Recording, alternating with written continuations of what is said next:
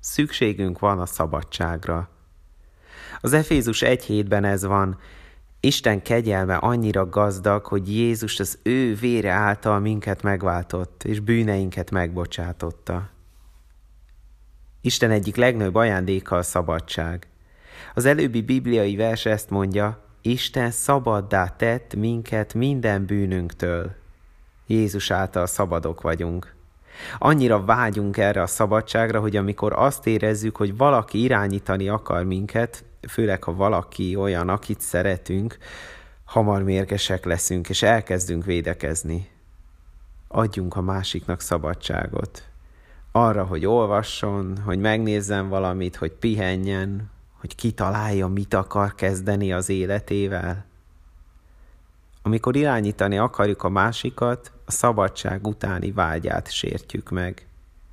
Gondolkodtál már azon, hogy amikor rászólsz a másikra azért, hogy miért pazarolja az idejét, amit te tényleg így látsz, miért reagál mindig idegesen? Pont ezért. Mert szabadságot akar, mert nem akarja, hogy irányítsad. Ha szeretnéd, hogy változzon, kérj tőle valamit. És ha mondasz is valamit hozzá, azt magadról mond, ne róla. Mondjuk, rendbe tennéd a nappalit? Ez nekem nagy segítség lenne és örömet okozna. Lehet, hogy megteszi, amit kérsz tőle, lehet, hogy nem. Ez a kérés lényege. Pont úgy van ez, mint velünk emberekkel, akik szabadságot kaptunk Istentől, és mégsem mindig tesszük meg, amit kér. Isten úgy döntött, hogy szeret minket, és már csak arra vár, hogy mi is kezdjük el önként szeretni őt.